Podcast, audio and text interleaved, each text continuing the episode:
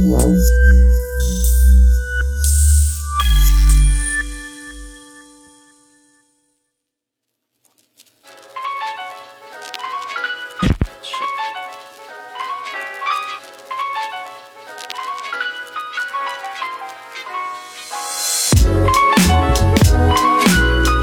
Willkommen an alle HörerInnen zu einer neuen Ausgabe des Hörfehler-Podcasts. Heute mit einer kleinen Premiere, denn es wird die allererste Folge in Zusammenarbeit mit dem Zeitspielmagazin. Dazu eingeladen habe ich mir drei Gäste, nämlich drei Redakteure des Heftes, Tim Frohwein, Christian Lenge und Holger Höck. Sie alle wohnen an verschiedenen Orten in Deutschland, in Duisburg, Köln und München. Und wir sprechen über Großstadtfußball. Das war der Themenschwerpunkt in Ausgabe 19 des Zeitspielmagazins. Und das ist ein Teil des Konzeptes dieser Sendung. Themenschwerpunkte der jeweiligen Magazine sind eben auch das Thema einer jeweiligen Podcast-Folge. In diesem Falle ist es, wie gesagt, Großstadtfußball und schnell entwickelte sich das Gespräch zu einer Zustandsbeschreibung des aktuellen Amateur- und Nachwuchsfußballs, seiner Zukunftsaussichten und Herausforderungen. Dabei geht es von der Großstadt in die Ebene, vom Bolzplatz bis zur Xbox, sachlich, mit viel Kompetenz und den besonderen Einblicken aus Duisburg, Köln und München. Alle drei Gäste waren noch nie in einem Podcast zu Gast. Umso erstaunlicher, wie schön diese Sendung geworden ist. Wenn es euch genauso geht, wisst ihr ja, bitte weiterempfehlen in den sozialen Netzwerken, dafür trommeln. Und wenn ihr möchtet, und darüber freuen wir uns auch, können wir natürlich gern dieses Thema weiter diskutieren in den Kommentaren unter dem Beitrag. Da könnt ihr genauso euer Feedback loswerden oder Lob und Kritik. Ganz, ganz herzlichen Dank meinerseits. Ihr findet in den Notizen zur Sendung natürlich noch Links, sowohl zum Zeitspielmagazin als auch zum angesprochenen WDR Inside-Beitrag Fans und Feinde von Türkgücü München und zu Tim Frohweins Projekt Mikrokosmos Amateurfußball.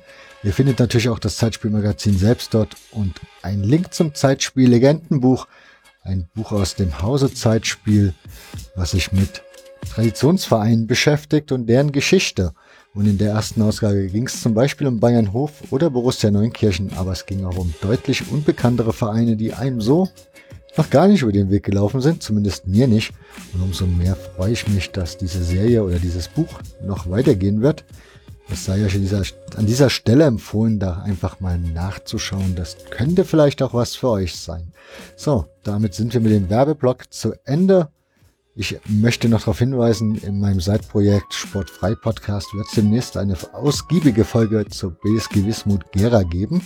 Auch die waren übrigens im Zeitspiel-Legendenbuch zu Gast. Nun wünsche ich euch aber viel Spaß mit der neuen Ausgabe und es geht natürlich los mit einer kleinen Vorstellungsrunde.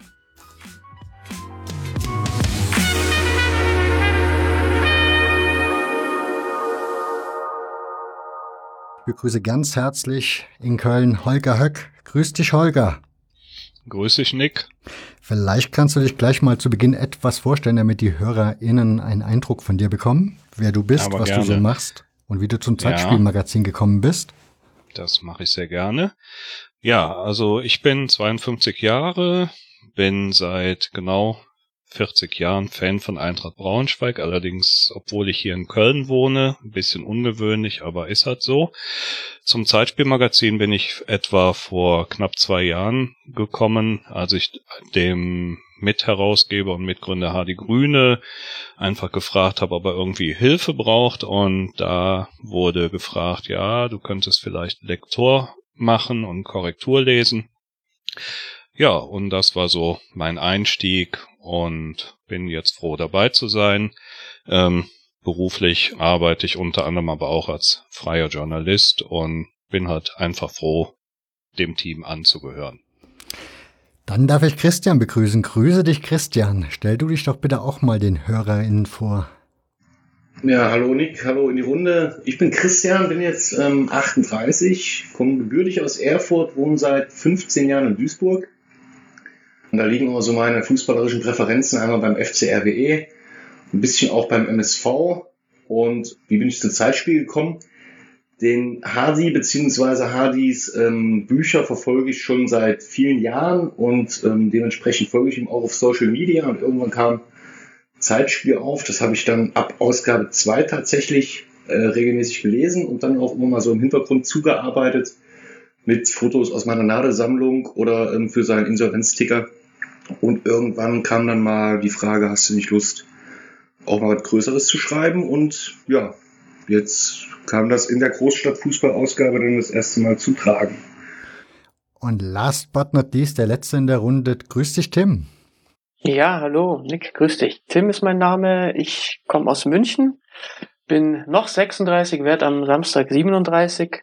Bin tatsächlich noch so ein bisschen FC Bayern-Fan, aber ich war mal ein größerer. Äh, man darf das ja heutzutage kaum mehr sagen, dass man Bayern-Fan ist. Ähm, ich bin zum Zeitspielmagazin gekommen, weil ich vor ein paar Jahren ja auf das Magazin gestoßen bin, dann Kontakt aufgenommen habe mit Adi Grüne, weil mir das einfach von seiner Ausrichtung sehr gut gefallen hat, was da getan wird. Hab dann äh, einen Online-Beitrag geschrieben zunächst und äh, war dann ja ein paar, äh, ich glaube Monate später war ich dann das erste Mal in der Printausgabe und seitdem immer wieder mal und bin auch da wirklich äh, stolz drauf, dass ich da Teil des Teams bin. Christian, du hast gerade erzählt, dass du seit Ausgabe 2 das Heft abonniert hast. Nimm die Hörerinnen doch mal mit und erklär mal denen, die das Heft vielleicht noch nie in Händen gehalten haben, was das Zeitspielmagazin für ein Heft ist. Also grob gesagt ist das Zeitspielmagazin natürlich eine, eine, eine Quartalszeitschrift über Fußball, über Fußballkultur, allerdings im Gegensatz zu Elf Freunde tiefergehend im Titelthema. Also wenn Elf Freunde als Titelthema eine Story über die Kreisliga anbietet, dann sind das äh, fünf Seiten und sechs Fotos. Wenn das Zeitspielmagazin auf die Kreisliga oder auf den Amateurfußball eingeht, dann ist da schon mehr als die Hälfte des Heftes damit gefüllt. Und dann auch von Leuten gefüllt, die wirklich einen Bezug dazu haben. Also nicht von bezahlten Journalisten, die das Thema ähm, notfalls auch googeln müssen, sondern wirklich Leuten, die da die Erfahrungen mitbringen, die da drin verankert sind. Und so ist das bei jedem Thema. Wenn das jetzt in die Historie geht, in die 20er Jahre, wie es in Ausgabe 18 war, dann ist da mit Hardy Grüne natürlich ein ähm, prädestinierter Macher, der als Hobbyhistoriker, sage ich jetzt mal, natürlich auch ähm, den Einblick und das Wissen hat, dieses Thema aufzuarbeiten. Ich sage immer, ähm, Zeitspiel lesen lohnt sich definitiv für jeden, der gern über den Tellerrand blickt oder für den, der gern anfängt, über den Tellerrand zu blicken. Und Zeitspiel ist auch von daher unterstützenswert, weil es eben ein unabhängiges Printmedium ist und davon gibt es ja leider Gottes gar nicht mehr so viele. Und deshalb kann ich Zeitspiel nur jedem ans Herz legen. Wie schon erwähnt, die 20. Ausgabe ist aktuell erschienen vor ein paar Tagen. Könnt ihr also jetzt brandneu bestellen. Das heißt da eben auch 20 verschiedene Themen, zum Beispiel 1920, als der Fußball Volkssport wurde, das hattest du eben schon erwähnt, Christian. Aber dann gibt's auch noch so Titel wie 70 Jahre DDR-Oberliga, Überleben im Turbokapitalismus, Frauen und Fußball oder den Himmel so nah fast Bundesliga. Also jede Ausgabe hat so seinen Schwerpunkt. Tim, wie kommt ihr an die Themen und wie macht ihr dann aus, wer was schreibt? Hm. Ähm, also ich würde schon sagen, dass die treibende Kraft da der HD Grüne ist. Ähm, wir haben eine Facebook-Gruppe, äh, in der wir uns austauschen.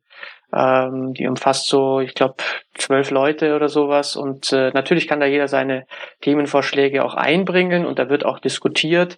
Aber der Impulsgeber ist auf jeden Fall der HD Grüne und ich glaube auch, dass das ganz gut so ist. Vielleicht geht es ja dem einen oder anderen Hörer in ähnlich wie mir. Großstadtfußball ist erstmal ein recht großer Begriff, unter dem man sich vieles oder aber auch gar nichts vorstellen kann. Bei mir traf Letzteres zu. Von daher, Holger, nimm uns mal mit. Warum, warum war Großstadtfußball so wichtig für die Entwicklung des Fußballs, also die Großstadt als solches? Also, der Fußball kam ja nach Deutschland etwas später als in England. England war so, ja, so 1860er Jahre, wenn ich mich nicht so ganz irre, das Land, wo halt ähm, der Fußball, den wir heute kennen und lieben, seine Anfänge nahm. Nach Deutschland kam er dann so hm, etwa eine Dekade später, Anfang Mitte der 1870er Jahre. Das lag hauptsächlich daran, weil einige Engländer beruflich in Deutschland zu tun hatten und dann halt hier lebten und ihren ihr Hobby, also den Fußball, was sie halt schon in England gespielt hatten, dann noch in Deutschland gespielt hatten. Ähm, und das war halt oder fand hauptsächlich halt in den Großstädten statt. Man muss hierbei allerdings auch unterscheiden. Es gab am Anfang immer die äh, beiden Spielarten Rugby und Association Football. Und Association Football ist im Grunde das, was wir heute als unseren Fußball kennen. Rugby ist, wie der Name sagt und wie die meisten natürlich auch kennen, Rugby geblieben. Jedenfalls ähm, haben diese Engländer dann Association Football in einigen deutschen Großstädten gespielt und haben dann natürlich durch ihre ungewohnte Sportart, die ja kein Mensch kannte, auch Interessierte herangezogen. Und so haben sich dann ab und dann nach und nach auch ein paar ähm, ja Nachwuchsspieler, kann man ja fast schon sagen, dafür dann auch interessiert. Es war allerdings auch nicht unwichtig, dass einige zu der Zeit moderne Pädagogen wie etwa Konrad Koch ähm, lebten und zum Beispiel an dem wie heißt es genau, Martino Katharineum in Braunschweig, das ist ein Gymnasium, was heute noch existiert. Da sagt die, erzählt die Sage, dass er eines Tages mit einem fußballähnlichen Gegenstand auf den Schulhof gegangen ist, diesen einfach in eine Menge äh, Jungs geworfen hat und gesagt, so jetzt spielt mal damit und das soll bis heute angeblich die Geburtsstunde des deutschen Fußballs gewesen sein. Deswegen nennt sich Braunschweig auch so gerne die Geburtsstadt des deutschen Fußballs, weil Konrad Koch damals das angefangen hat.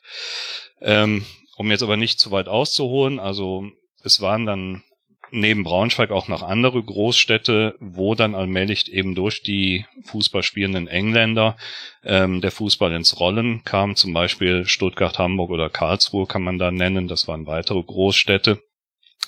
Die Großstädte hatten natürlich auch den Vorteil, dass es hier sehr viele freie Parkflächen und auch sogenannte Exzessierplätze gab, wo sonst die Armeen aufgezogen sind für Showfeste oder ähnliches. Ähm, und diese freien Flächen boten natürlich dann den Platz, den man brauchte, um Fußball zu spielen. Es war jetzt nicht selten der Fall, dass in den Anfängen des Fußballs mehrere Fußballspiele auf einer Parkfläche oder auf einem Exzessierplatz nebeneinander stattfanden, weil da einfach eine riesige Menge war. Also eine Menge Platz, meine ich damit. Die Großstadt hatte natürlich auch den Vorteil, dass auch durch die Industrialisierung die Einwohnerzahlen stetig wuchsen, Häuser wurden gebaut, Wohnungen entstanden und dadurch war natürlich immer Fußball-Nachwuchs vorhanden. Und das zeigte sich dann am Anfang oder besser gesagt dann schon nach 1874 bis zum Ende des ausgehenden 19. Jahrhunderts, wo dann halt auch die ersten Vereinsgründungen stattfanden. Das sieht man heute etwa beispielsweise noch in den Vereinsnamen wie Altona 93 in Hamburg. Das ist also 1893. Eintracht Braunschweig, um bei dem Beispiel zu bleiben, wurde 1895 gegründet. Oder der aktuelle Tabellenführer der Regionalliga Nordost, Viktoria 89 Berlin, hat 1889. Ich find's gut, dass ihr drei zu Gast seid, denn ihr habt alle drei sehr unterschiedliche Schwerpunkte in euren Texten gelegt. Tim, du hast einen ganz besonders erstaunlichen Text geschrieben, denn bei dir geht's um den Bolzplatz in München und den hast du so ein bisschen, ja, als Aufhänger genommen für den Text. Kannst du das ein bisschen genauer erklären? Ich habe einfach an meine persönliche Sozialisation gedacht. Ähm, ich bin selbst Soziologe und versuche eigentlich, wenn sich die Möglichkeit ergibt, auch die Themen, über die ich schreibe, immer so ein Stück weit auch aus der soziologischen Perspektive zu betrachten. Ähm, und da kam dann ganz gut zusammen, dass ich natürlich selbst in der Großstadt aufgewachsen bin und so aus einer gewissen Distanz mittlerweile äh, versuche, einzuordnen, was ist mir denn eigentlich so im Laufe meines Lebens in der Großstadt passiert und vor allem natürlich, was ist mir im Zusammenhang mit Fußball passiert. Und da habe ich einfach versucht aufzuarbeiten äh, und der Bolzplatz war im Grunde der Ausgangspunkt meiner fußballerischen Sozialisation und den habe ich dann im Nachgang so ein Stück weit analysiert, wenn man so will. Wobei du da auch diesen Aspekt aufgemacht hast, von wegen Großstadt oder dieser Bolzplatz in der Großstadt bietet so eine gewisse Anonymität in, ja, in der Gesellschaft, in der Nachbarschaft, während das auf dem Land ja ein bisschen anders ist, ne? Genau. Im Grunde ist es auch was, was man für die Entwicklung des äh, Fußballs in den Großstädten auch als wichtigen Faktor irgendwie nennen kann. Ähm, es war ja auch damals schon so, dass in den Großstädten die Leute, also gerade zu Beginn äh, der Phase der Urbanisierung, dass da Leute in Städte gekommen sind, die ja im Grunde ein ländliches Leben davor geführt haben, die sich nicht gekannt haben. Das heißt, die Gemeinschaft, die man davor hatte, in einem Dorf, in einem kleinen Ort, wo sich jeder kannte, wo man bestimmte feste Rollen hatte im Grunde in der Dorfgemeinschaft, wo man vielleicht auch das Wissen über die Welt geteilt hat. Ja, es gab jetzt nicht so viel Gelehrte, die eine ganz andere Perspektive auf die Welt hatten. Ähm, ja, diese Gemeinschaft, die verlässt man, kommt in die Großstadt und da ist man einer von vielen, kennt die anderen nicht. Ähm, das heißt, Gemeinschaft geht ein Stück weit verloren und stattdessen ist man jetzt ähm, ein Einzelteil und da sucht man natürlich irgendwie nach Gemeinschaft. Und ich glaube, dass ein ganz wichtiger Faktor in dem Zusammenhang war, dass die Leute in Vereinen, in Fußballvereinen sowas wie Gemeinschaft wieder gefunden haben. Und ähnlich ist es natürlich auch, wenn man den Bolzplatz sieht. Ähm, auch da haben wir in den modernen Großstädten von heute auf den Bolzplätzen eine gewisse Anonymität. Ja, die kann aber in dem Fall dann auch ein Vorteil sein, nämlich weil man sich dann auch ein Stück weit mal daneben benehmen kann, ohne dass es gleich irgendwo gepetzt wird. Weil in der Dorfgemeinschaft wäre es so, man hält sich, verhält sich daneben, man raucht da vielleicht, man tut vielleicht andere illegale, vermeintlich illegale Dinge oder Dinge, die sich nicht gehören. Und dann wird es gleich über vielleicht den Freund, der das gesehen hat, beobachtet hat, an die Eltern weitergetragen und diese älteren Eltern wiederum sagen es den eigenen Eltern, so dass man dann bestraft wird auf irgendeine Art und Weise. Das ist ein Mechanismus, der in der Großstadt dann so eigentlich nur noch selten vorkommt, weil man sich eben nicht so gut kennt. Christian, du hast das Feld aufgemacht, also dein Text heißt, gefeiert wird immer und gerne. Ja, kann ich so unterschreiben. Was war dein Ausgangspunkt? Wie bist du an dieses Thema herangegangen? Ich bin jetzt seit circa sechs Jahren hier in Duisburg im, im Amateurfußball engagiert, verankert. Das fing damit an, dass mein ähm, Sohn irgendwann mit vier Jahren anfing, Fußball zu spielen und plötzlich waren keine Trainer mehr da und ja, dann einer muss immer der Dumme sein und dann stand ich da plötzlich mit zwölf, vier bis fünfjährigen auf dem Platz und so wächst man dann natürlich auch in so einen Verein rein. Das heißt, man, man oder ich zumindest habe mich dann nicht mehr nur darauf beschränkt, ähm, die Jugendspiele ähm, wahrzunehmen, sondern auch mir die Spiele der Seniorenmannschaften anzuschauen. Und ähm, da lernt man dann natürlich auch eine Gemeinschaft kennen. Und ähm, da es sich bei den Vereinen, wo ich ähm, bis jetzt war, das war einmal Blau-Weiß Neuenkamp und einmal jetzt äh, aktuell der SV Düssern, nicht um Leistungsfußball handelt, sondern wirklich um Breitensport, ist natürlich auch die Spielnachbereitung, äh, wenn ich es jetzt mal doch etwas lockerer gehandhabt. Also das ist dann ganz klischee-mäßig, dass dann ähm, nach Training und Spiel dann auch mal die Kiste Bier da steht, man auch einen Punktgewinn gegen den Tabellenvorletzten als, als Anlass nimmt, ja, ist auch ausufern zu lassen. Und ich denke mal, das ist nicht nur in Duisburg so, das wird wahrscheinlich um, landesweit so sein, an den Stellen, wo es wahrscheinlich noch um, um mehr Hobby geht als um Profisport oder Leistungssport. Und ich habe den Amateurfußball in Duisburg so kennengelernt, dass man da gerne auch mal sich zusammensetzt, ähm, dass man auch gern feiert ähm, zu allen Anlässen. Daher der Titel. Holger, wie war das bei dir? Du hast ja deine Stadt Köln, wo du ja wohnst, als Thema genommen. Wie bist du daran gegangen? Ja, ausschlaggebend war für mich, dass Köln ja sehr viele Stadtteile hat und ähm, ich glaube 86 sind's. Ein 87. entsteht gerade. Es wird aber auch immer wieder davon gesprochen, ähm, Fälschlicherweise, muss ich dazu sagen, werden die Stadtteile auch gerne als Fädel bezeichnet. Köln ähm, hat zwar ganz viele Stadtteile, aber noch viel, viel mehr Fädel. Also ein Fädel ist das der kölsche Ausdruck im Grunde für ein Viertel. Und ein Viertel besteht in Köln aber im Grunde nicht aus dem Stadtteil, sondern im Grunde aus der Wohngegend, wo du groß geworden bist. Dazu gehören vielleicht dann zwei, drei, vier Straßen, eine Schule, ein Kiosk, eine Kneipe und natürlich auch der Fußballplatz, den du vor der Tür hast. Und ähm, bei mir war das einfach so, ich bin groß geworden in einem rechtsrheinischen Stadtteil, Humbert-Gremberg, und hatte nur 300 Meter von meiner Elternwohnung äh, einen Sportplatz, wo ich halt immer wieder hin, mal hingegangen bin. Aber nur ein paar hundert Meter weiter gab es schon äh, den nächsten Sportplatz und das hat mich einfach fasziniert, weil im Grunde jeder Sportplatz seine eigenen Leute hat, in Anführungsstrichen.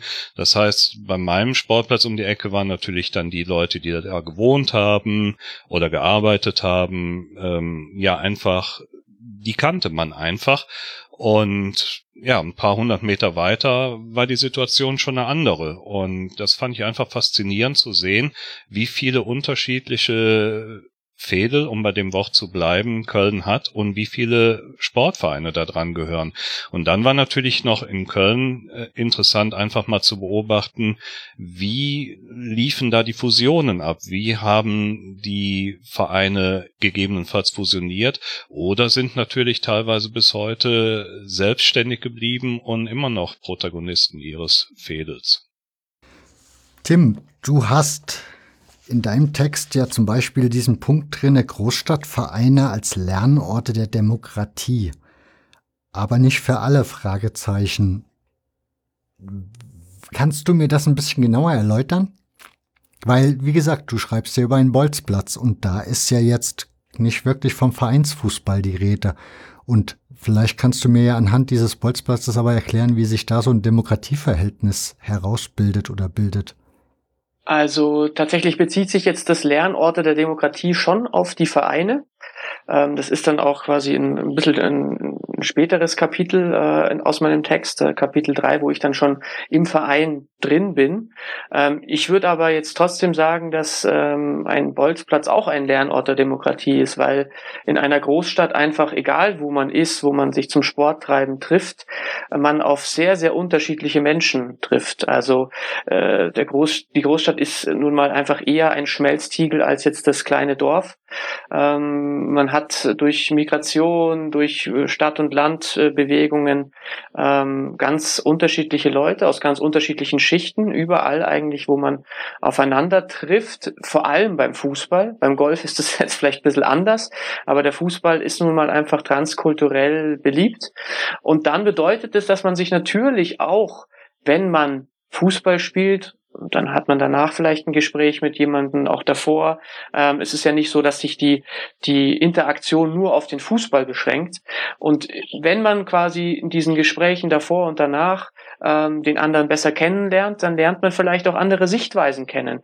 Und man lernt sie vielleicht auch respektieren, ja. Und das liegt dann vielleicht auch wieder daran, dass man mit ihm zusammen auf dem Fußballplatz steht, äh, in, der, eigenen Mannschaft mit ihm spielt und da auch einen gewissen Respekt, eine gewisse Sympathie für ihn entwickelt. Und so äh, ist es natürlich dann vielleicht auch leichter möglich, eine ansonsten in anderen Hinsichten abweichende Meinung zu akzeptieren. Ja, und am Ende bedeutet Demokratie, dass man mit anderen Meinungen zurechtkommen muss. Vielleicht habe ich eben schon einen Sprung zu viel gemacht. Christian, nimm mich mal mit Großstadtfußball heute. Was bedeutet das anhand deines Textes? Also du hast ja einige Vereine, die du so abreißt und von denen du so ein bisschen erzählst und so von einem Wochenende, wie das so mit den ganzen Spielterminen läuft etc. pp. Aber Großstadtfußball heute, was muss man sich darunter vorstellen? Das ist jetzt die Frage, ob aus aktiver oder aus passiver Sicht. Aus aktiver Sicht ist Großstadtfußball heute nach wie vor eine ganze Menge Stress, gerade weil viele ja auch in einer Doppelfunktion unterwegs sind. Also bei uns im Verein ähm, kann ich locker 15 Leute aufzählen, die sich sowohl im Jugend- als auch im Seniorenbereich ähm, engagieren und dementsprechend natürlich einen vollen Terminkalender haben, das Ganze ehrenamtlich. Und da bin ich auch schon beim nächsten Punkt. Großstadtfußball heute ist vor allen Dingen, wenn man unterhalb der Leistungsebene ist eine ganze Menge Ehrenamt. Das sollte man auch nicht unterschätzen. Und dann ist Großstadtfußball natürlich auch immer ein bisschen im Schatten der, der Großen. Ich sag mal, ähm, wenn man Dortmund nimmt, jeder kennt Borussia Dortmund, aber keiner weiß, dass da ähm, ein Steinwurf entfernt der TSC Eintracht Dortmund seine Heimspieler austrägt. Genauso wird es in München sein, ähm, dass ähm, keiner jetzt die, die, die äh, Landes- oder Bezirksliga-Vereine aus dem Stegreif aufzählen kann. Großstadtfußball heute ist auf jeden Fall auch ein Kampf ums Überleben, das ist ganz klar. Ich habe mal geschaut, es gibt aktuell in Duisburg 52 Vereine, die im, im ähm, Spielbetrieb teilnehmen. Davon ähm, sind 50 Vereine unterhalb der, der fünften Liga. Das heißt, das sind 50 Vereine, die sich um ein Stück vom Kuchen bewerben oder für ein Stück vom Kuchen stehen, wenn es um öffentliche Fördergelder geht und so weiter. jeder einzelne Verein für sich kämpft erstmal ums Überleben, ob das auch Sponsoren sind, Nachwuchsgewinnung, wie auch immer. Also Großstadtfußball ist, sage ich mal, ein Querschnitt durchs Leben mit all seinen äh, Sorgen, Nöten, aber auch Freuden. Wie ist das in Köln, Holger? Also ich lebe hier auf dem Dorf. Ich bin also kein Großstadtfußballkind mehr. Und bei uns ist es eher so, man sieht ein Vereinssterben, gleichzeitig aber ist es, wie das auf dem Dorf so ist. Wenn es um Trainer oder Jugendtrainer geht, finden sich dann doch immer noch ein paar Ehrenamtliche. Und es gibt halt so ein paar Strukturen, ja, die, glaube ich, für ländliche Vereine ganz gut dann sind. Wie ist das so in Köln aktuell? Also ohne die Ehrenamtlichen geht's natürlich gar nicht, auch, auch und gerade nicht in der Großstadt. Ich kann Christian natürlich nur äh, voll und ganz zustimmen, ähm, wenn ich alleine sehe, wie viele Fusionen es hier in den letzten Jahren gegeben hat, weil eben die kleinen Vereine eigenständig überhaupt nicht mehr überleben können. Also wir haben hier die abstrusest, mittlerweile abstrusesten Verbindungen. Wir haben im Kölner Norden gibt's drei Dörfer, das sind wirkliche Dörfer, die wurden irgendwann mal nach Köln eingemeindet. Die bilden jetzt die Spielvereinigung Rhein, äh, Köln, äh, Spielvereinigung Rheindörfer Köln Nord und äh, solche Sachen gibt's auch im Kölner Süden.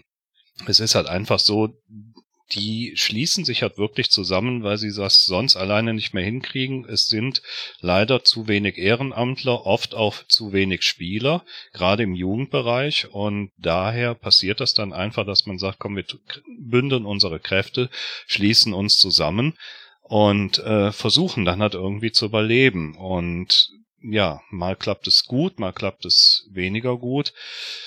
Ich muss aber auch sehen, der Großstadtfußball ist im Grunde auch, wie Christian eben gesagt hat, sie orientieren sich halt sehr viel an den großen Vereinen und ich beobachte mit Sorge und aber auch mit Ärger seit vielen Jahren hier die Sache, dass die Leute anstatt in ihrem eigenen Stadtteil mal ihren Verein sich anzugucken, ähm, vielleicht sich da sogar zu engagieren, aber zumindest mal passiv mal ein paar Fußballspiele im Jugend- oder Seniorenbereich sich anzugucken, setzen sie sich halt lieber in irgendeine Gaststätte, gucken Sky, weil da die Bundesliga spielt. Und das muss noch nicht mal sein, wenn der große 1. FC Köln spielt, groß in Anführungsstrichen, sondern äh, denen reicht's manchmal auch, wenn Hoffenheim gegen Wolfsburg spielt. Das ist dann für viele Kölner wichtiger, als sich ein Spiel in der Landesliga vom Verein um die Ecke anzugucken. Das ist schon sehr bedenklich und auch traurig. Das wäre jetzt eine schöne Überleitung zum aktuellen, zu der aktuellen Ausgabe, aber da wäre man einen Schritt zu weit. Tim, du hast ja ein bisschen so die stadtsoziologische Perspektive. Die Großstadt als solches hat sich ja durch die Migration auch verändert. Wie würdest du diesen Umstand beschreiben? Wie macht sich das bemerkbar im Fußball, also im Großstadtfußball? Ja, es ist so, dass man in der Großstadt natürlich ähm, mehr dieses Phänomen Migrantenvereine, ethnische Vereine, wie auch immer man es nennen mag, hat. Das prominenteste Beispiel im Moment ist ja, wie vermutlich wir alle wissen, Türkgücü München, ja. ähm, die jetzt in der dritten Liga angekommen sind, mit denen ich auch eine Geschichte gemacht habe in äh, einer der Ausgaben, in einer der Zeitspielausgaben davor ein sehr, sehr interessantes Konstrukt. Also jetzt äh, abgesehen davon, dass, dass da ja äh, wieder ein Investor dahinter steht und das Ganze vielleicht auch ein bisschen undemokratisch zugeht. Aber es ist aus äh, soziologischer Sicht einfach spannend, was da passiert, weil Türkgücü sagt, äh, wir sind zwar ein von türkischen Einwanderern gegründeter Verein, aber wir sind gleichzeitig auch definitiv ein Münchner Verein. Wir sind ein bayerischer Verein. Da war jetzt vor kurzem äh, ein Beitrag äh, in äh, WDR Sport in Zeit, wo auch Fans von Türkgücü interviewt wurden, die gesagt haben, hey, halb bin ich bayerisch und gehe mit meiner Lederhosen auf die Wiesen. Und auf der anderen Seite bin ich aber Türke. Und deswegen ist Türkgücü meine Heimat, ja. Also meine, meine Fanheimat sozusagen. Und äh, diese Vereine, die gibt's äh, sehr häufig in Großstädten, äh, viel häufiger als auf dem Land. Und die kann man jetzt eben ja auch durchaus auch kritisch sehen, weil damit vielleicht sowas wie eine Abschottung verbunden ist, sowas wie eine Community, die unter sich bleibt. Man kann aber auch, und das ist jetzt so meine Erfahrung, sie eben als Orte sehen, wo, wo die verschiedenen Gruppen lernen, hier anzukommen in der Gesellschaft, weil sie nämlich Verantwortung übernehmen müssen durch Vereinsfunktionärstätigkeiten zum Beispiel. Und dass diese Vereine gar nicht so abgeschottet sind, wie man es äh, von außen oft meint. Ähm, also meine Erfahrung ist, dass dann auch der Rumäne mal bei Hajduk, äh, also bei einem jugoslawischen Club spielt, dass ein äh, Schwarzafrikaner bei einem türkischen Club spielt. Ähm, also das ist im Grunde die Realität. Dadurch mischt sich sehr viel. Rainer Maurer war der Trainer von Türkgücü. Türkgücü ist sowieso ein, ein Verein, der im Grunde kaum türkische Spieler in den eigenen Reihen hat. Also man muss da, glaube ich, sehr stark differenzieren. Man muss sehr genau hinschauen. Aber Migrantenvereine sind definitiv ein Phänomen des Großstadtfußballs. Christian, ich vermute, in Duisburg, da gibt es ja auch Stadtteile, die sehr migrationsgeprägt sind. Wie nimmst du das dort wahr? Also jetzt mal auch fernab von Migrationsvereinen. Ich meine, man kann ja als Türke oder als Italiener auch in einem deutschen Verein oder als Deutscher eben auch in einem italienischen Verein spielen. Das ist ja jetzt erstmal ja völlig freigegeben. Von daher, wie nimmst du das in Duisburg wahr? Also jetzt ähm, die migrantisch äh, geprägten Stadtteile, klar, die, die gibt's, ähm, die nimmt man aber im Stadtbild gar nicht mehr so wahr, weil die Duisburger Bevölkerung oder allgemein im Gebiet die Bevölkerungsstruktur ja inzwischen schon sehr, ähm, ich sag's jetzt mal salopp, bunt ist und man, man da jetzt keinen Unterschied mehr macht. Ähm, wenn ich jetzt in die einzelnen Stadtteile schauen würde, ähm, da ist es besonders der Duisburger Norden, der da hervorsticht. Da gibt's natürlich dann auch migrantisch geprägte Vereine, die sich aber auch immer mehr öffnen. Ähm, mir würde jetzt auf, auf äh, Anhieb kein Verein einfallen, wo ich sage, der ist komplett in sich verschlossen. Und es ist bei den ganz geprägten Vereinen ja auch so, dass ähm, je höher die hinaus wollen, umso mehr öffnen die sich für äh, Spieler mit anderen Wurzeln. Das merkt man jetzt bei Topici, das hat man früher auch schon bei Kroatia Berlin gemerkt, als sie in der Regionalliga Nordost gespielt haben, Ende 90er. Das merkt man hier in Duisburg beim FSV Duisburg, die ähm, lange Zeit fast ausschließlich äh, türkische Spieler hatten, aber inzwischen auch ein äh, recht sage ich mal, ähm, breiten Kader mit ganz vielen Nationalitäten. Ähm, ja, also wie gesagt, man, man nimmt das migrantisch geprägt nicht mehr so wahr, weil das eben dazugehört und ich persönlich finde das auch nicht schlecht. Holger, ich hatte vor einiger Zeit den Sportjournalisten Felix Tamsut hier zu Gast. Er wohnt auch in Köln und er hat erklärt, wenn er in Israel ist, erklärt er immer, er wohnt nicht in Deutschland, sondern er wohnt in Köln weil die Stadt für ihn halt irgendwie anders ist wie der Rest dieses Landes. Von daher, wie ist das in Köln? Also, was unterscheidet die Stadt vielleicht oder diesen Fußball in dieser Stadt von anderen Großstädten? Meinst du jetzt generell oder auch auf die Migranten bezogen oder?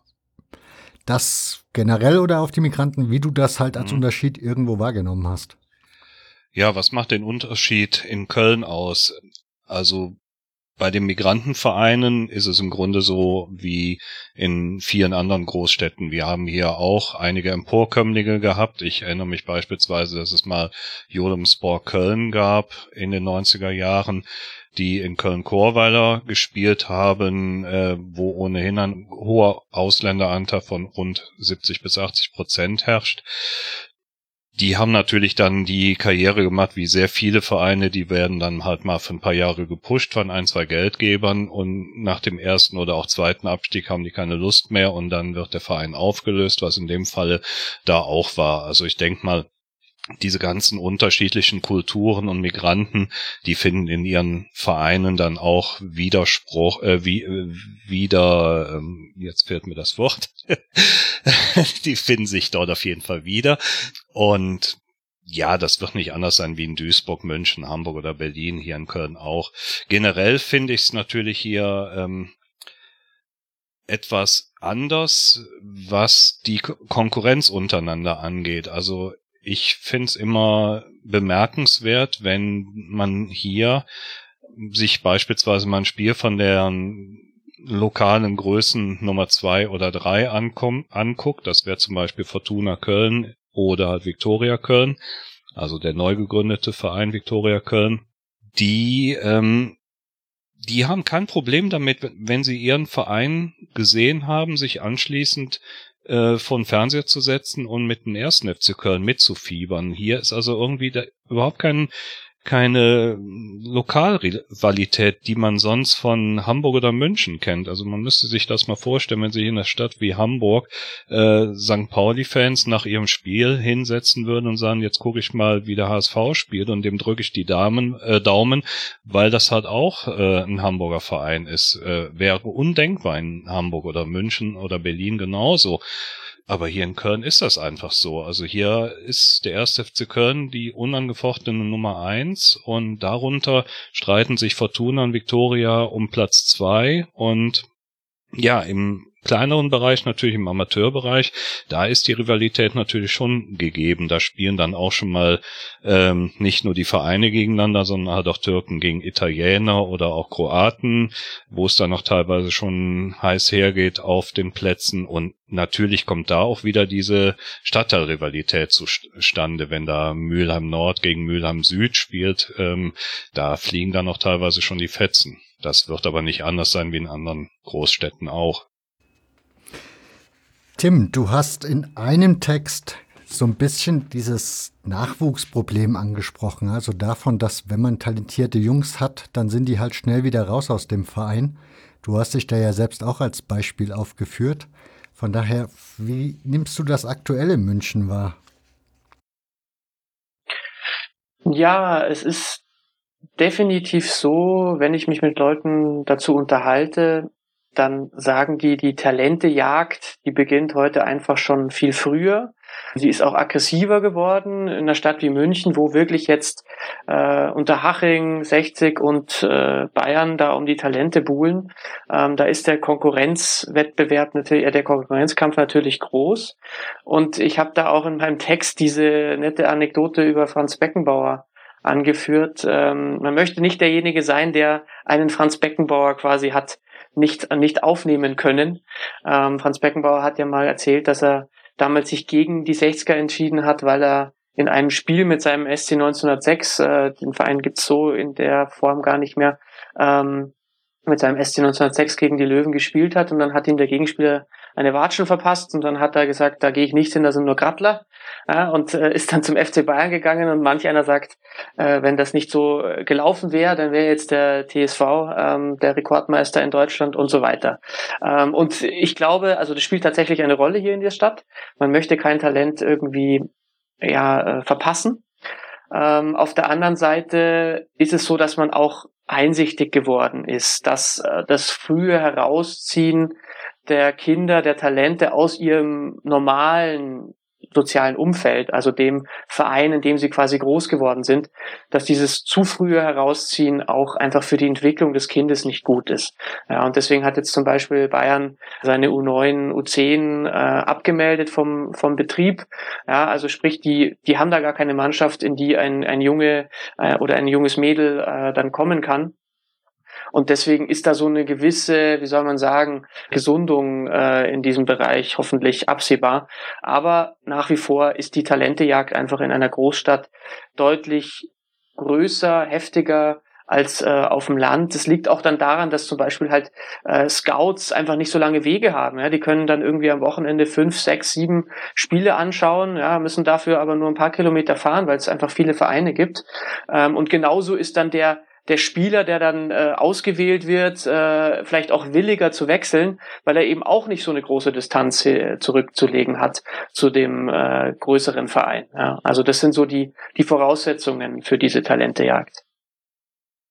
Da habe ich letzte Saison mir ein Nachwuchsspiel zweier Bundesligisten angeschaut. Also was da auf der Tribüne los war, ich glaube 90 Prozent der Zuschauer bestand nur aus irgendwelchen Scouts die da unterwegs waren. Ist das so auf Sportplätzen eher auf der, in der Großstadt üblich? Also ich glaube, hier läuft sowas immer über der Landesverband lädt ein zum Training und dann kommen da die talentierten Kinder und dann haben die Landestrainer halt schon mal gleich ausgesiebt, wen sie gebrauchen können und wen nicht. Mhm. Na, also es ist äh, in München schon so. Also man erkennt jetzt diese Leute nicht. Äh, wenn ich jetzt auf dem Fußballplatz bin, dann äh, weiß ich, erkenne ich nicht sofort der, das ist doch ganz klar ein Scout. So ist es nicht, dass man die irgendwie an irgendwelchen Dingen identifizieren könnte. Aber äh, es ist schon so, dass Vereinen hinter ihrem Rücken also ohne dass da Gespräche mit den Vereinsverantwortlichen stattfinden, abgeworben werden. Ja, und äh, das kann ja nur passieren, wenn diese Leute sich auf den Fußballplätzen auch rumtreiben, da Leute beobachten, Kinder beobachten und dann vielleicht eben Kontakt zu den Eltern aufnehmen. Äh, also von daher ist, würde ich schon sagen, das ist äh, Realität, dass diese Leute viel unterwegs sind auf den Plätzen. Christian, du hast vor uns erzählt, dass du Nachwuchstrainer oder Jugendtrainer bist. Wie nimmst du die Situation so wahr? Mm, also den Scout selbst habe ich jetzt bei uns noch nicht festgestellt, ähm, wobei ich natürlich dann auch während dem Spiel mehr aufs Spiel achte und nicht äh, darauf, wer sich da ähm, das Spiel anschaut. Es ist aber ähm, bei uns auch eher so, dass ähm, so ja, das Talent wird äh, über Mundpropaganda weiter vermittelt. Also ähm, beim SV Düssern, wir sind ein Verein, da steht jetzt nicht so der große Leistungsgedanke dahinter. Da geht es hauptsächlich darum, in, in, den Altersklassen bis zur, bis zur D-Jugend, dass die Kids wirklich Spaß am Fußball haben und ähm, auch ein paar Werte wie, wie Fairplay und ähm, Gemeinschaft und ähm, auch äh, Kameradschaft vermittelt kriegen, ja, dass die ähm, vielleicht Werte, die sie jetzt heutzutage in der Schule vielleicht nicht mehr ähm, so vorgelebt bekommen, bei uns am Platz bekommen. Aber der Leistungsgedanke steht da eher ein bisschen hinten an. Jetzt ist es natürlich so, jetzt hat man in einer Mannschaft von, sage ich mal, 13 Kindern vielleicht ein oder zwei, die dann wirklich herausragen und ähm, das fällt dann natürlich gegnerischen Trainern auch auf und ähm, da kann es dann schon vorkommen, dass diese gegnerischen Trainer an die Eltern gezielt herantreten, weniger an den Verein und ähm, dann versuchen, die Spieler abzuwerben. Also das ist das, was der Tim gerade sagte.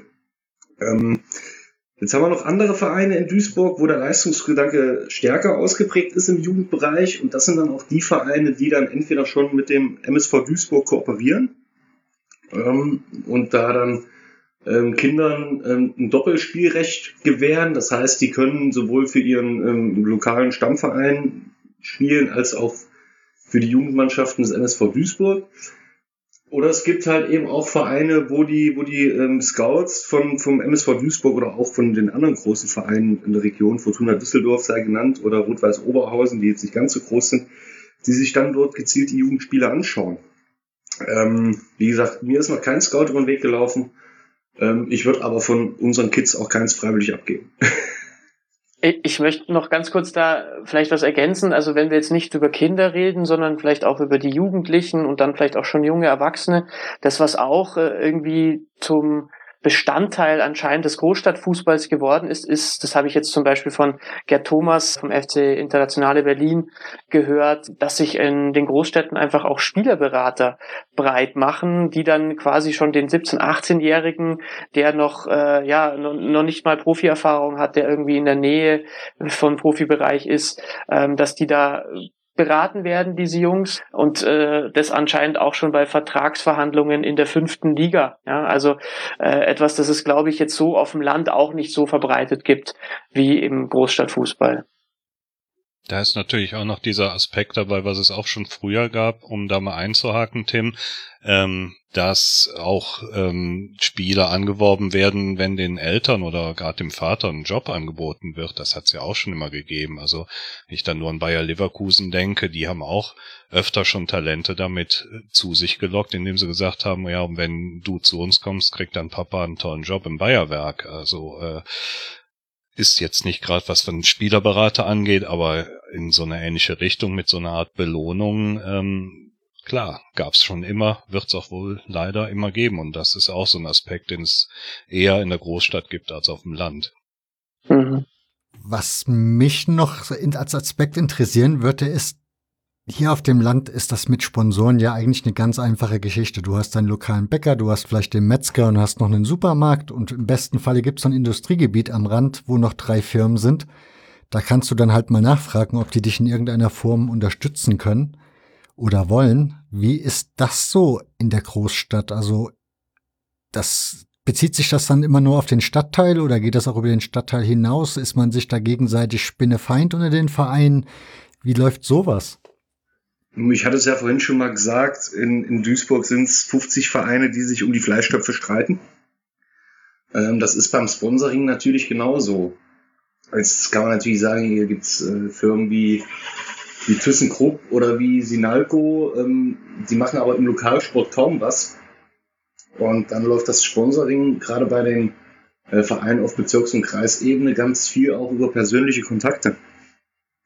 Und ist dann teilweise auch sehr personengebunden. Das heißt, ähm, der Trainer kommt zu einem Kreisligisten und ähm, bringt einen Sponsor mit, aber dann ist der Trainer nach zwei Jahren weg und dann ist auch der Sponsor weg. Und ich glaube, man kann auch mit Sponsoring in der Kreisliga oder auch in der Bezirksliga nicht viel Geld verdienen. Das sind dann eher Sachwerte, die da gesponsert werden, Trainingsanzüge, Trikotsätze und so weiter. Aber dass man da mit anderen Vereinen Konkurrenz läuft, will ich nicht sagen. Das ist gerade auf der, auf der ähm, Breitensportebene doch sehr, ich nenne es jetzt mal Stadtteil- oder bezirkslastig. Mhm. Also ich, ich glaube trotzdem, es ist, also ich, ich stimme Christian auf jeden Fall zu. Ähm, äh, ich glaube aber trotzdem jetzt in München so beobachte ich, dass es jetzt nicht dass Sponsoren nicht an Stadtteilgrenzen irgendwie Halt machen, sondern wie der Christian gesagt hat, es kommt viel über soziale Kontakte zustande. Ja, und wenn da mal ein aufstrebender Bezirksligist da ist, ähm, dann ist da vielleicht auch irgendwie ein Sponsor aus einem anderen Stadtteil bereit, da mit einzusteigen, wenn das irgendwie ihm von der Philosophie oder von was auch immer man da in dem Zusammenhang dann immer spricht, äh, wenn ihm das passt. Ähm, bei uns tatsächlich, ähm, bei meinem Heimatverein, da bin ich jetzt auch schon seit über 20 Jahren, da ist es auch wirklich der lokale Metzgermeister, ja, der da sich äh, finanziell engagiert, äh, der selber dort gespielt hat früher und dem Verein einfach nach wie vor sehr verbunden ist und der ist da auch der derjenige, der so ein bisschen auch die die Strippen zieht und äh, ja seine Kontakte spielen lässt und so weiter.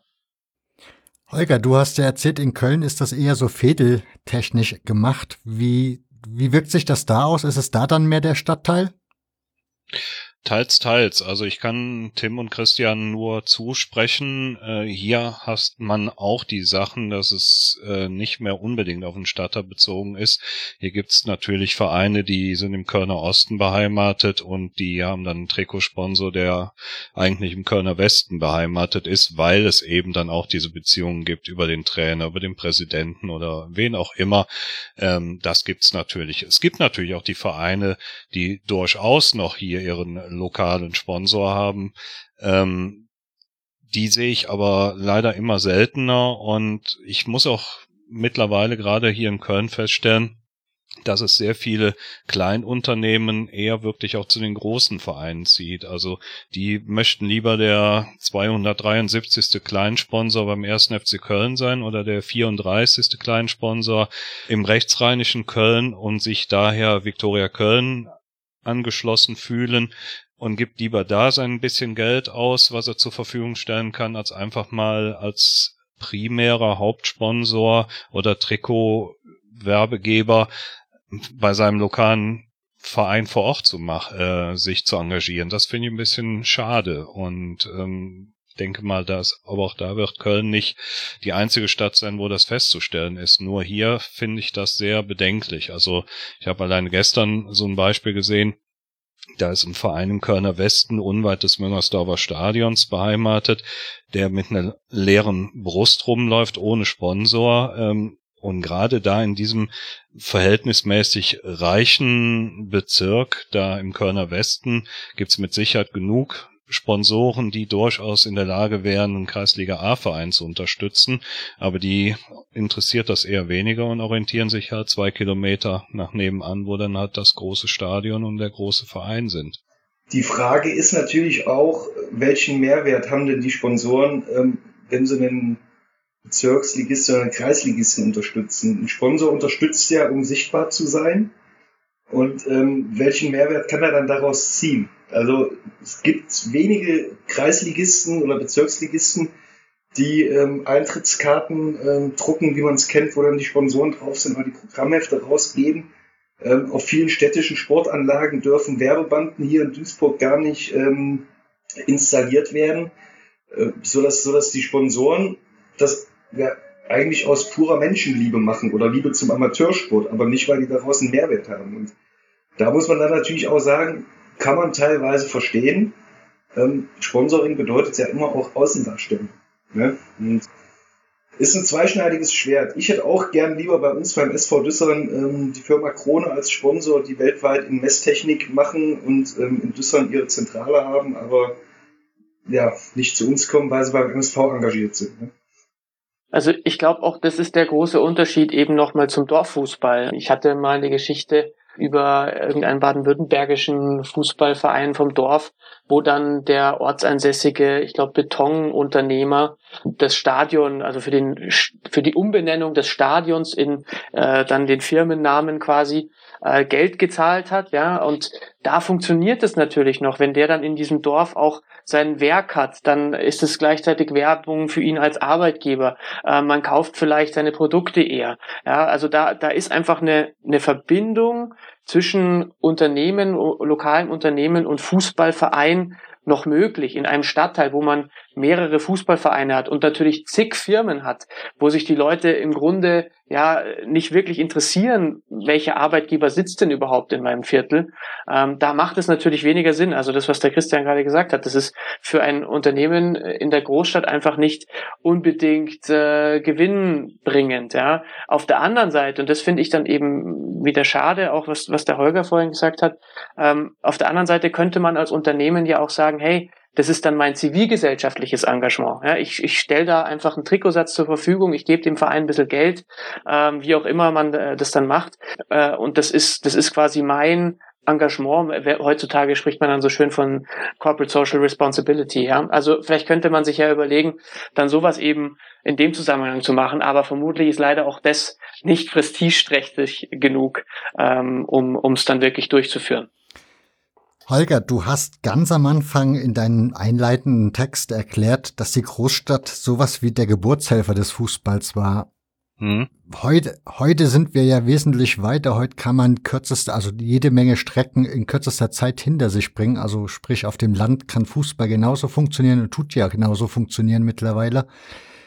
Was unterscheidet den Großstadtfußball an sich noch von dem Fußball auf dem Land?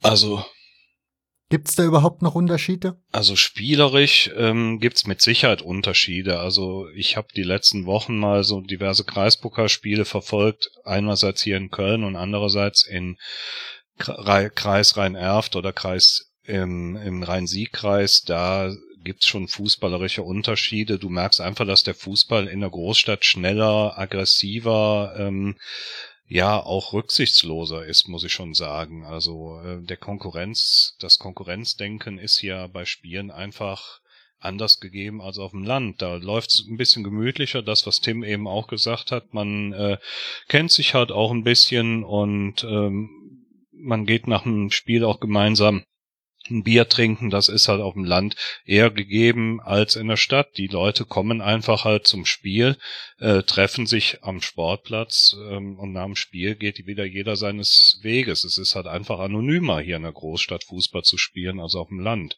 Das ist ein Aspekt, der ähm, nicht von der Hand zu weisen ist. Tim?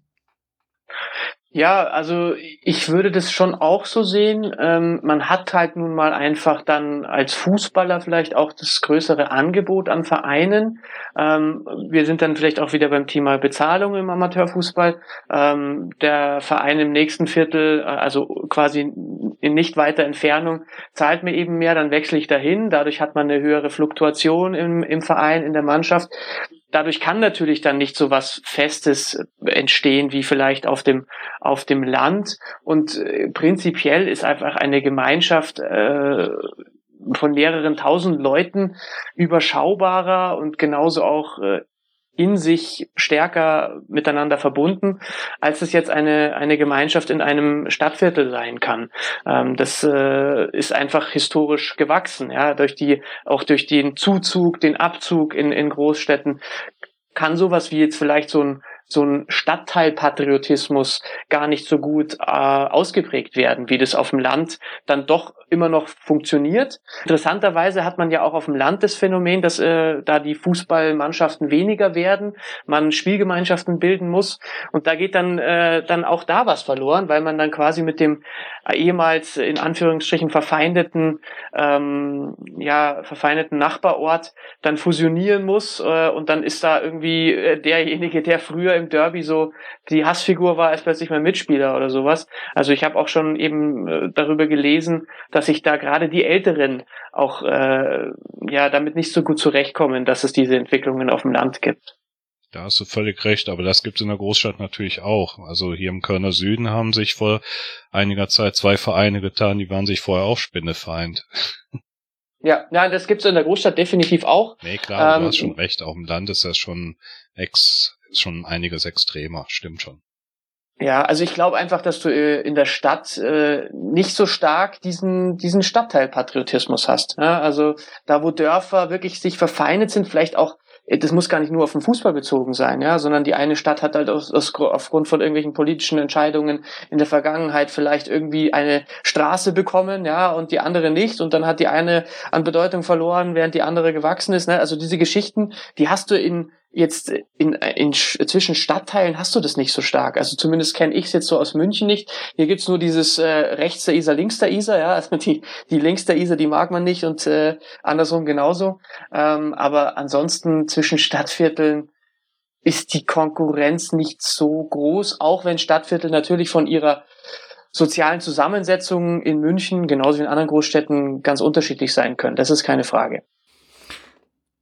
Christian, die Zukunft des Fußballs in der Großstadt, wie siehst du den? Also hier auf dem Land stelle ich mir ja so vor, ich bin ja nicht mehr jugendlich, wenn ich es denn wäre, so viel Angebote gibt's ja nicht und für alles müsste ich dann doch irgendwo hingefahren werden. Das heißt, ich müsste ja dann, wäre auf meine Eltern angewiesen, ist dann auch eher suboptimal. In der Stadt hast du da ja ganz andere Möglichkeiten.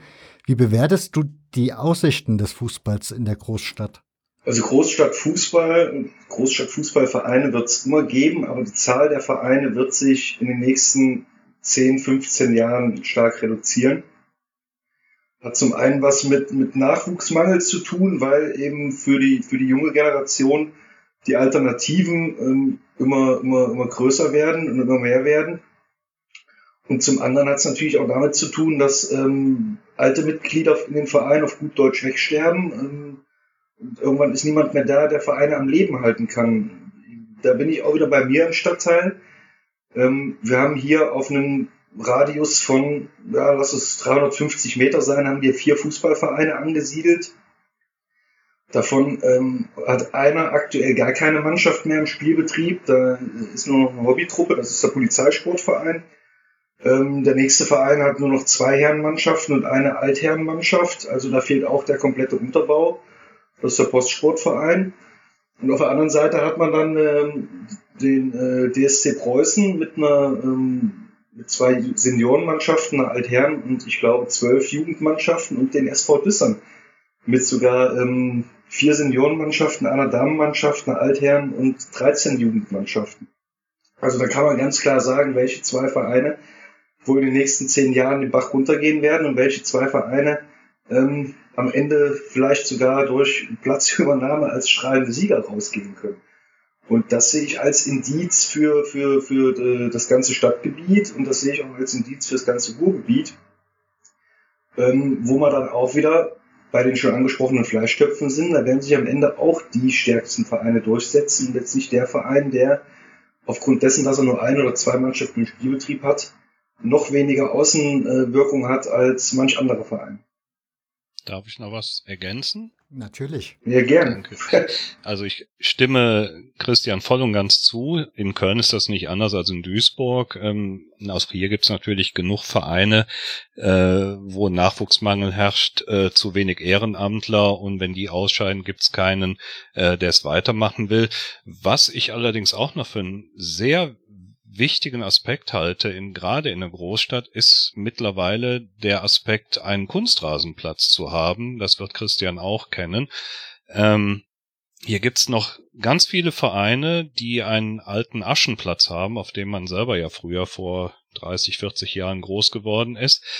Diese Vereine, die sind quasi fast schon zum Sterben verurteilt, weil die gar keine Nachwuchsspieler mehr kriegen. Also ich habe zuletzt noch mit einigen Verantwortlichen vom Verein DJK Buchforst Kalk im rechtsrheinischen Köln gesprochen. Die haben mir gesagt, wir kriegen keine Nachwuchsspieler mehr. Selbst die kleinsten ähm, Spieler werden nicht mehr angemeldet. Nicht, weil die Kinder das wollen, sondern weil die Eltern das nicht wollen. Die äh, sagen dann, nee, ich will lieber mein Kind da anmelden, wo ein Kunstrasenplatz ist. Da verletzt sich das Kind nicht so schnell. Und daher sind diese Vereine, die noch auf Asche spielen, einfach ähm, darauf angewiesen, dass das Sportamt hingeht und denen Kunstrasenplatz baut. Hier gibt's auch nebenan noch den, den anderen Aspekt, ähm, das umgekehrte positive Beispiel. Hier gab's mal einen Verein, Germania Mülheim, auch im Stadtteil Köln-Mülheim beheimatet. Die waren tot. Die hatten keine Senioren, keine Juniorenmannschaft mehr und dann ist das Sportamt nach zehn Jahren dann doch endlich mal dazu übergegangen, denen einen Kunstrasenplatz dahin zu bauen. Mittlerweile haben die wieder zwei Seniorenmannschaften und mehrere, ich glaube zwölf oder dreizehn Jugendmannschaften. Daran kann man sehen, was das bedeutet, gerade in einer Großstadt äh, über einen Kunstrasenplatz zu verfügen. Das kann heutzutage wirklich über die weitere Existenz von einem Fußballverein entscheiden sein. Tim, du als Soziologe, wie siehst du das? Also dieses Überangebot, was man in der Großstadt leicht haben kann als Jugendlicher im Vergleich zu dem Jugendlichen, der auf dem Land zu Hause ist. Ist das der Fluch oder ist das, ja, muss der Fußball sich da irgendwas einfallen lassen, um da irgendwie gegenhalten zu können? Ja, also wir haben tatsächlich, äh, ich mache ja dieses Projekt Mikrokosmos Amateurfußball, in dem wir auch immer wieder so Untersuchungen machen und da haben wir mal geschaut für Bayern, ähm, da war so die Frage vom Bayerischen Fußballverband, äh, der Nachwuchsrückgang, den man definitiv hat, äh, in den Jugendmannschaften kommen weniger nach, ähm, hängt der vielleicht mit dem demografischen Wandel zusammen? Also sprich, gibt es einfach nur weniger Jugendliche und deswegen haben wir äh, äh, sinkende Zahlen im, im Jugendfußballbereich. Das haben wir uns angeschaut und es war tatsächlich so, dass es nicht daran liegt. Das heißt, ähm, äh, wir haben andere Gründe. Äh, es, es liegt an anderen Gründen, warum Jugendliche nicht mehr Fußball spielen. Die Beobachtung hat ja auch der Christian vorhin schon angesprochen. Es gibt dafür jetzt irgendwie unterschiedlichste Erklärungsversuche. Ähm, dann äh, Christian auch gemeint, ja, Überangebot. Äh, es ist zum Beispiel auch E-Sport ein Thema, ja, dass man irgendwie mittlerweile lieber zu Hause vor dem PC daddelt oder vor der Playstation, als dass man in, in den Verein geht. Deswegen sagt zum Beispiel der Bayerische Fußballverband, ihr müsst unbedingt, ihr Vereine, ihr müsst unbedingt euch mit dem Thema E-Sport auseinandersetzen, weil so könnt ihr Jugendliche wieder erreichen und dadurch auch vielleicht neue Mitglieder gewinnen und Leute, die vielleicht wegbrechen würden, könnt ihr so an, an den Verein binden. Ähm, also ich glaube, das ist eine Möglichkeit, sich da sozusagen dieser Zukunft zu stellen, dass man sich dem digitalen äh, Sport zuwendet, auch wenn ich jetzt kein Riesenfan davon bin, muss ich ganz ehrlich sagen. Ich wollte ich wollte gerade sagen, du als Soziologe, wie würdest du das beurteilen? Also ich sehe schon, dass es für die Vereine eine Chance ist, ähm, da Mitglieder zu binden und auch neue zu gewinnen. Das ist schon meine Einschätzung. Ähm, und ich glaube auch, wenn man jetzt da den, den Fußball irgendwie im Fokus lässt, also sprich die Kinder dann in den jeweiligen Abteilungen oder bei Turnieren, die man als Verein organisiert, wenn man die nur FIFA spielen lässt oder Pro Evolution Soccer, ja, dann, dann ist dieser Fußballbezug gegeben und dann finde ich es auch nicht ganz so dramatisch. Was ich dramatisch fände, wenn man sich öffnet, wie das jetzt zum Beispiel auch die großen äh, Bundesligisten machen, die sich langsam den anderen E-Sport-Disziplinen äh, zuwenden, also so diesen Shooter spielen, ja. Das, das finde ich wirklich was Problematisches, wenn Vereine sowas organisieren, quasi die für, für Jugendliche die Heimat sind, dass die da irgendwie sich gegenseitig wegballern. Also ich glaube nicht, dass das der sinnvolle Weg ist. Und das ist aber auch so, wie, wie das jetzt von offizieller Stelle eigentlich gesagt wird im Moment. Ähm, und neben dem Thema E-Sport würde ich aber behaupten, dass sich Vereine auch bestimmten anderen fußballbezogenen Trendsportarten öffnen müssen. Also wir haben ja mittlerweile, es gibt dieses Tagball, ja, also da ist diese abgerundete Tischtennisplatte, da kann man mit dem Kopfball so gegeneinander spielen und ich glaube aber auch Fuß ist erlaubt. Ähm, Ronaldinho hat es irgendwie vor einer Zeit mal bekannt gemacht durch ein YouTube-Video.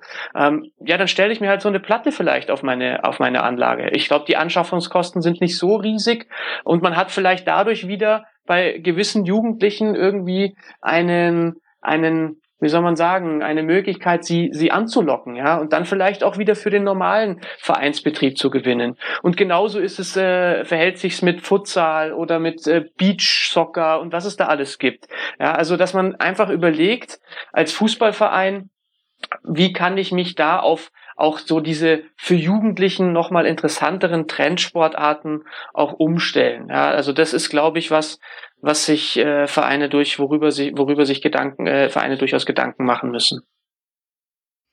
Ich krieg die Transferleistung in meinem Kopf ja nicht so ganz hin, E-Sport zu betreiben und zu glauben, dass man damit Kinder wieder zum Fußballspielen bekommt. Also wenn die von den, an der Playstation datteln, das ist für mich irgendwie ein anderer Sport wie sich auf einem Sportplatz zu bewegen. Christian, wie siehst du das? Ähm, ja, ich habe ja schon, schon durchklingen lassen, ich habe ja auch einen Sohn, der ist jetzt elf, der sitzt natürlich auch viel vor der Playstation und spielt dann FIFA oder auch andere Spiele. Ähm, ich sehe E-Sport oder jetzt allgemein sehe ich Videospiele eher so ein bisschen als Realitätsflucht oder als Ablenkung, aber mit, mit richtigen Fußball hat es auch eher weniger zu tun, es ist halt eine Simulation. Was ich festgestellt habe, dass ähm, nach erfolgreichen ähm, Weltmeisterschaften, 2014 sei da angesprochen, da ist zum Beispiel der, der, der, der Run auf die Vereine, gerade im Jugendbereich, sehr groß. Also ich kann mich erinnern, wir waren damals im äh, letzten Bambini-Jahr, sprich der jüngste Jahrgang, und ähm, plötzlich kam nach der, nach der Sommerpause, nach der erfolgreichen WM, hatte ich da sechs neue Kinder stehen, die plötzlich alle äh, Mats Hummels und Mario Götze sein wollten. Ich denke mal, ähm, der große Fußball muss wieder ähm, weniger langweilig werden, um mehr Leute für den kleinen Fußball auch begeistern zu können.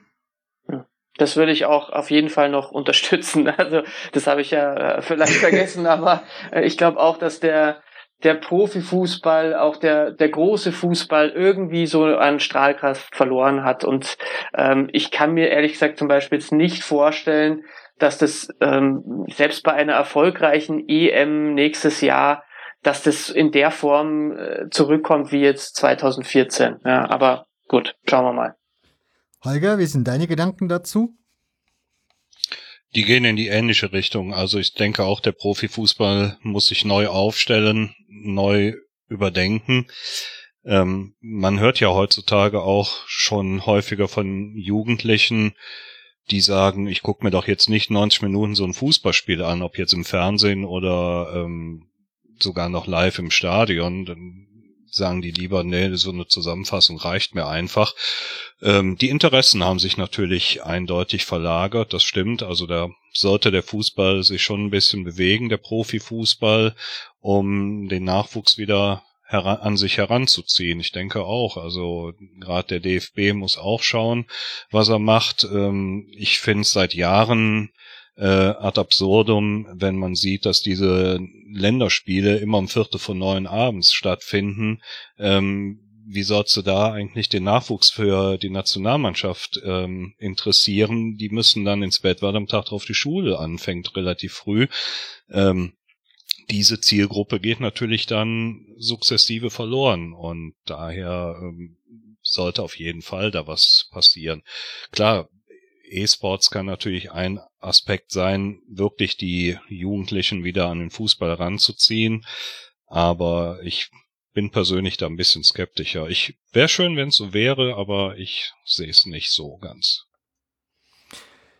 So, ich wäre soweit mit meinen Fragen durch.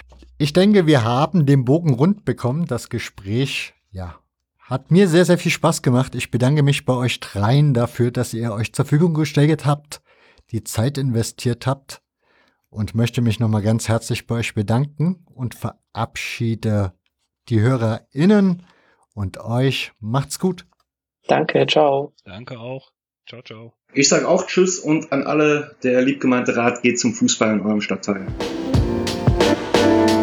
Und das war sie, die vierte Folge des Zeitspielmagazins, die erste in Zusammenarbeit mit dem Hörfehler-Podcast und die 90. Ausgabe eben des Podcasts.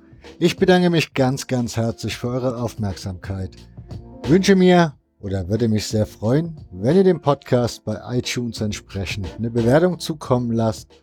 Wenn ihr vielleicht auch darüber nachdenkt, ob ihr die Arbeit dieses Podcasts unterstützen möchtet. Wie das geht, auch das findet ihr in den Sendungsnotizen. Ich würde mich sehr, sehr freuen. Bedanke mich bei euch. Bleibt gesund. Wir hören uns in zwei Wochen wieder.